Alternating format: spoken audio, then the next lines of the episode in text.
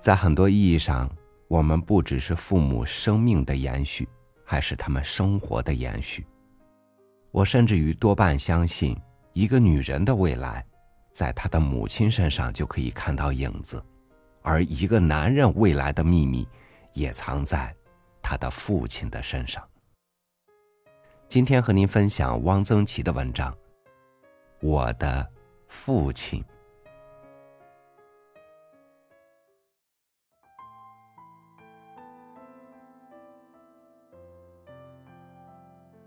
我父亲行三。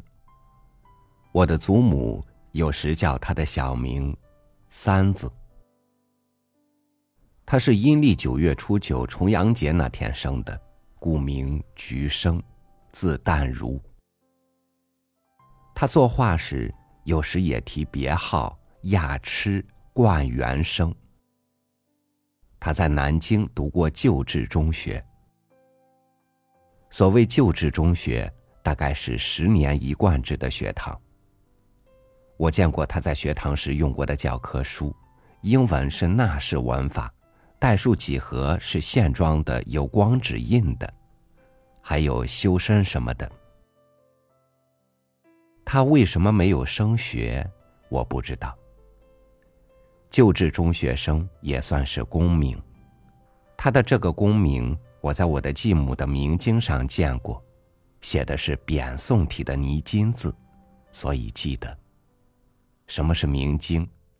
看《红楼梦》贾府办秦可卿丧事那回就知道，我就不啰嗦了。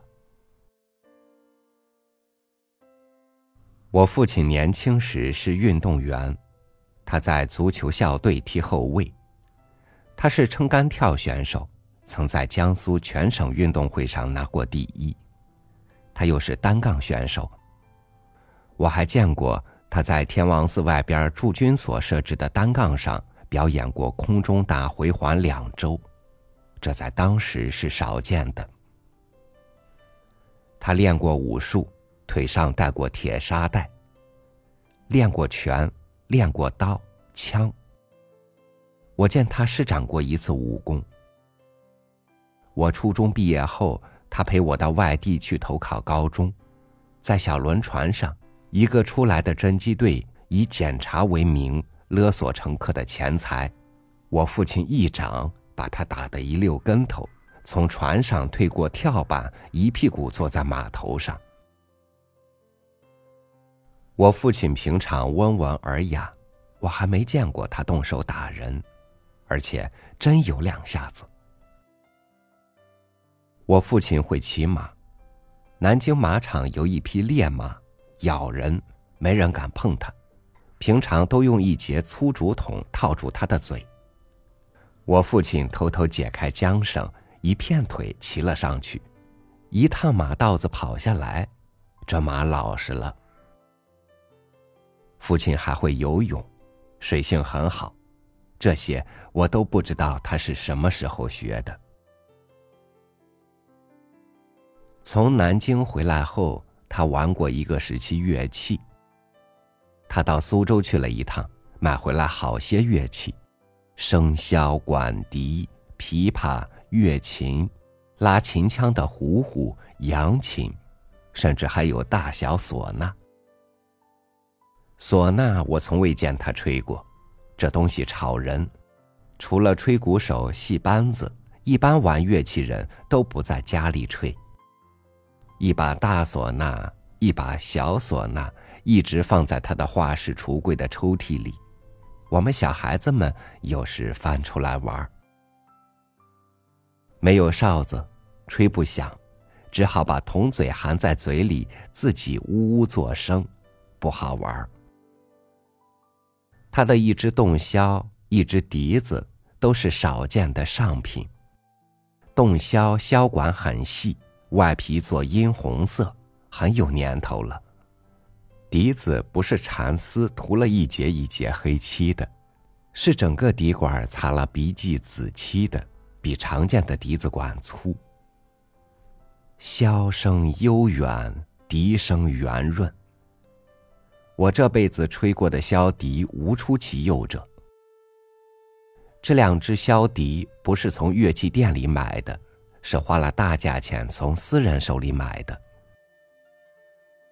他的琵琶是很好的，但是拿去和一个理发店里换了。他拿回理发店里的那面琵琶又脏又旧，油里咕叽的。我问他为什么要换了这么一面脏琵琶回来，他说：“这面琵琶声音好。”理发店用一面旧琵琶换了他的几乎是全新的琵琶，当然乐意。不论什么乐器，他听听别人演奏，看看指法，就能学会。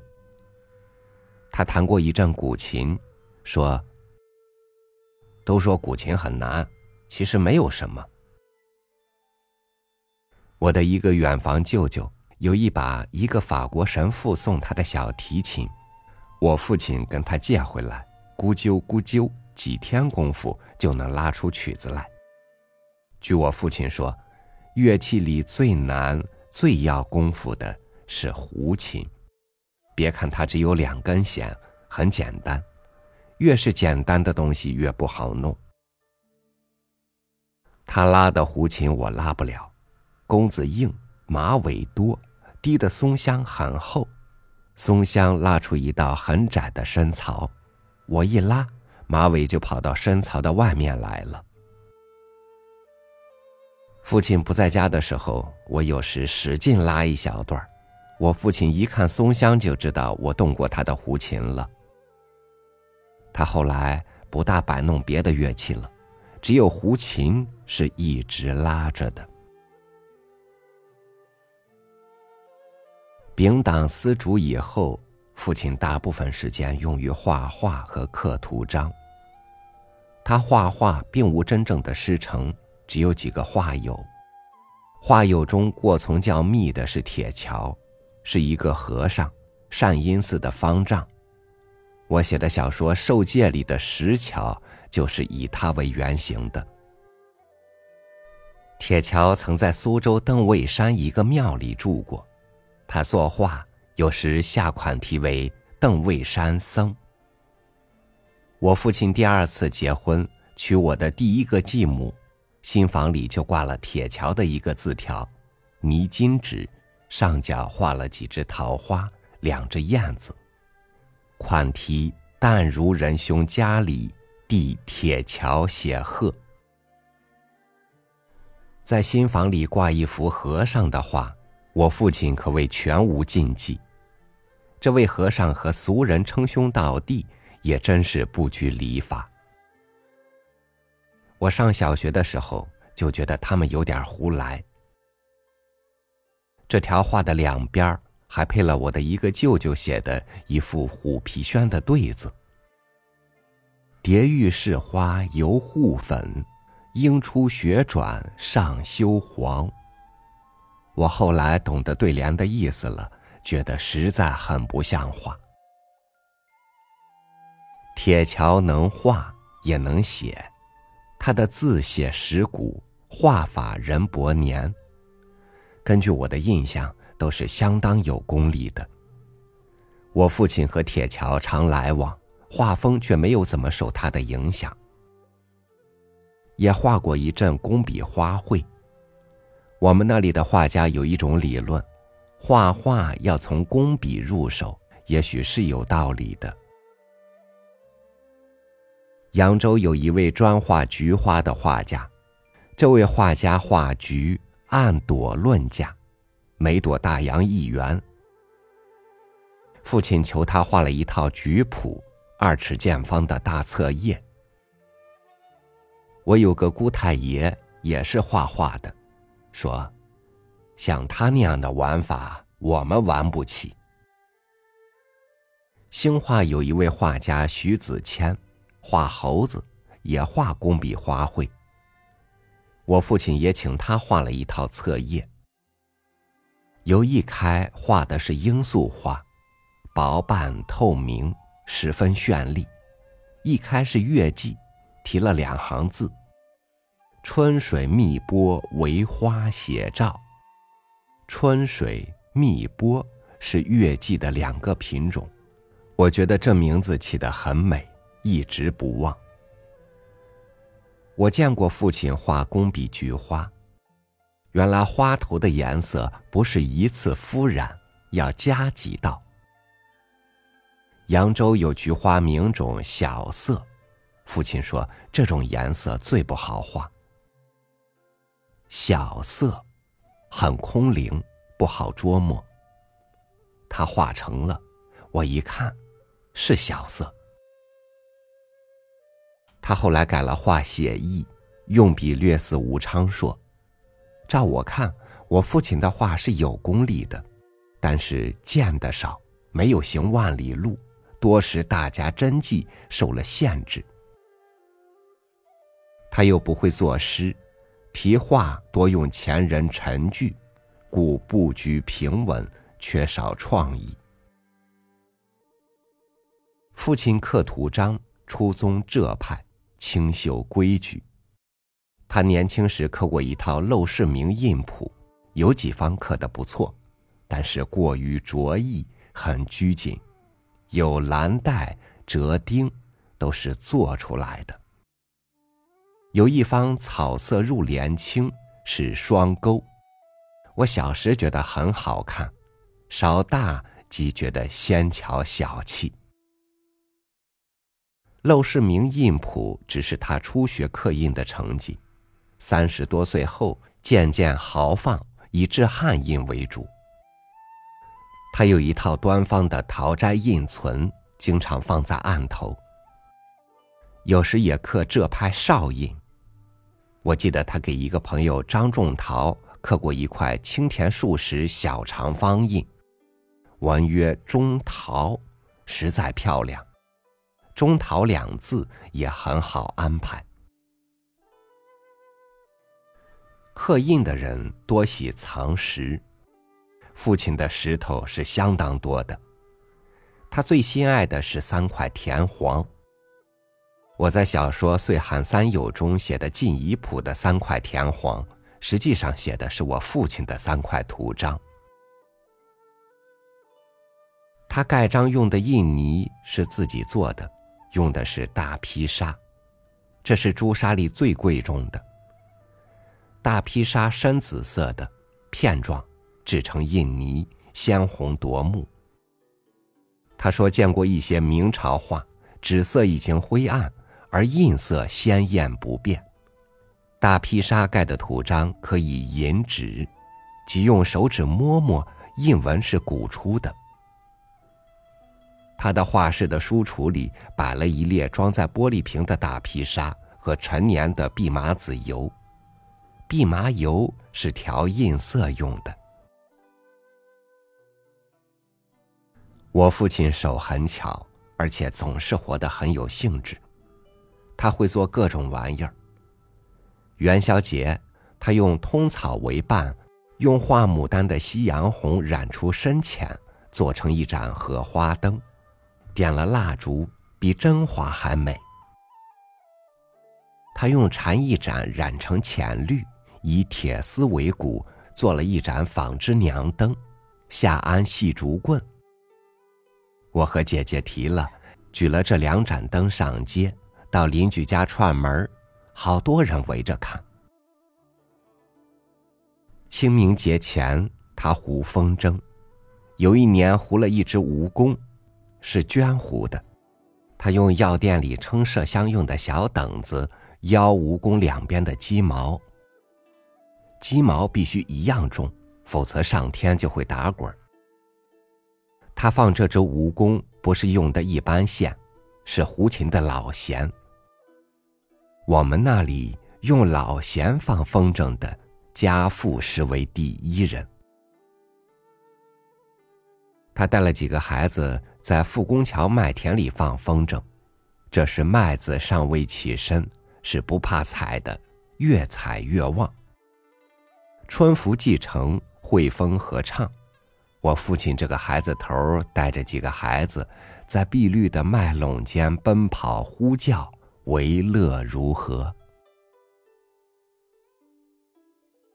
我想念我的父亲，想念我的童年，虽然我现在是七十二岁，幡然一老了。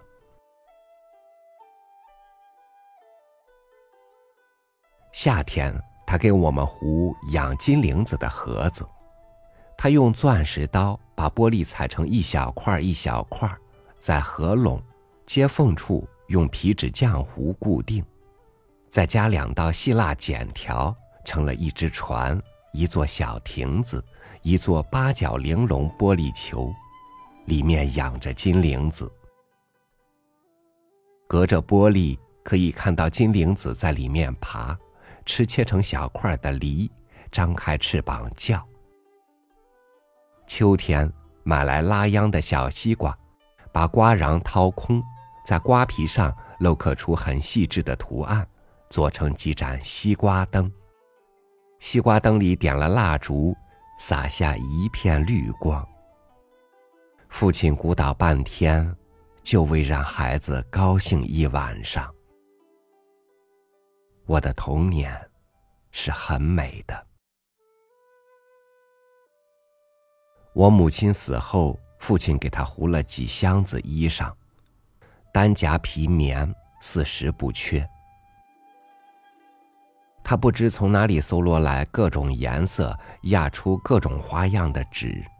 听我的大姑妈说，他糊的皮衣跟真的一样，能分出滩羊、灰鼠。这些衣服我没看见过，但他用剩的色纸我见过，我们用来折手工。有一种纸银灰色，正像当时时兴的木本缎子。我父亲为人很随和，没架子，他时常周济穷人，参与一些有关公益的事情，因此在地方上人缘很好。民国二十年发大水，大街成了河。我每天看见他趟着齐胸的水出去，手里横直了一根很粗的竹篙，穿一身直罗褂。他出去主要是办赈济。我在小说《钓鱼的医生》里写，王旦人有一次乘了船，在腰里系了铁链，让几个水性很好的船工也在腰里系了铁链，一头拴在王旦人的腰里。冒着生命危险渡过急流，到一个被大水围困的孤村去为人治病。这写的实际是我父亲的事。不过他不是去为人治病，而是送去华阳义振会发来的面饼。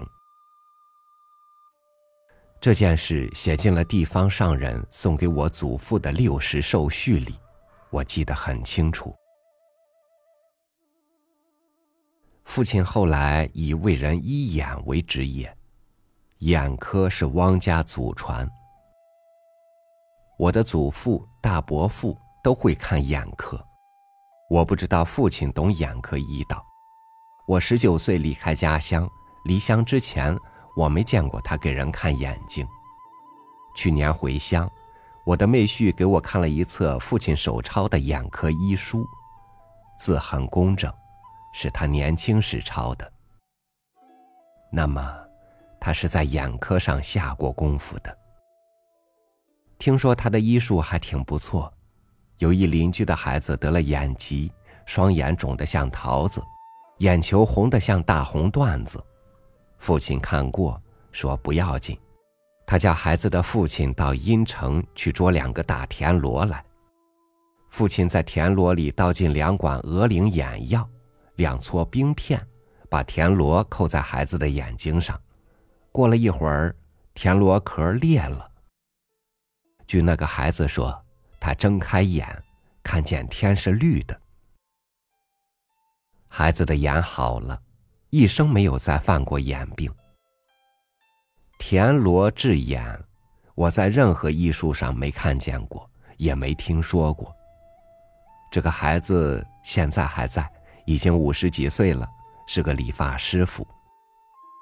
去年我回家乡，从他的理发店门前经过，那天，他又把我父亲给他治眼的经过向我的妹婿详细的叙述了一次。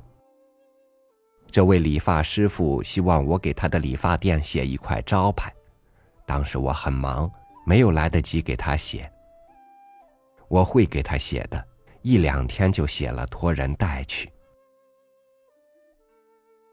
我父亲配制过一次眼药，这个配方现在还在，但是没有人配得起，要几十种贵重的药，包括冰片、麝香、熊胆、珍珠。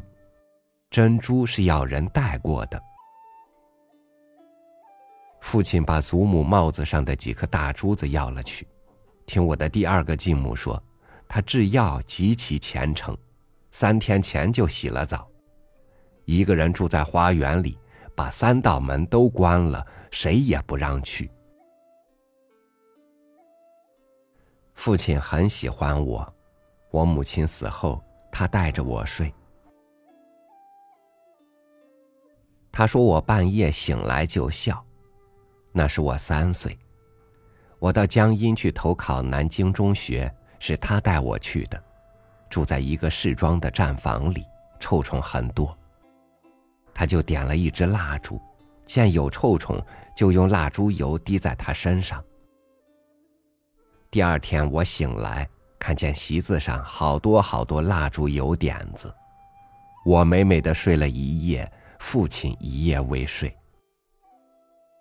我在昆明时，他还在信封里用玻璃纸包了一小包虾松寄给我过。我父亲还会做菜。而且能别出心裁。我的祖父春天忽然想吃螃蟹，那时候哪里去找螃蟹？父亲就用瓜鱼给他伪造了一盘螃蟹，据说吃起来跟真螃蟹一样。虾松是河虾剁成米粒大小，掺以小酱瓜丁，入温油炸透。我也吃过别人做的虾松。都比不上我父亲的手艺。我很想念我的父亲，现在还常常做梦梦见他。我的那些梦本和他不相干，我梦里的那些事，他不可能在场，不知道怎么会掺和进来了。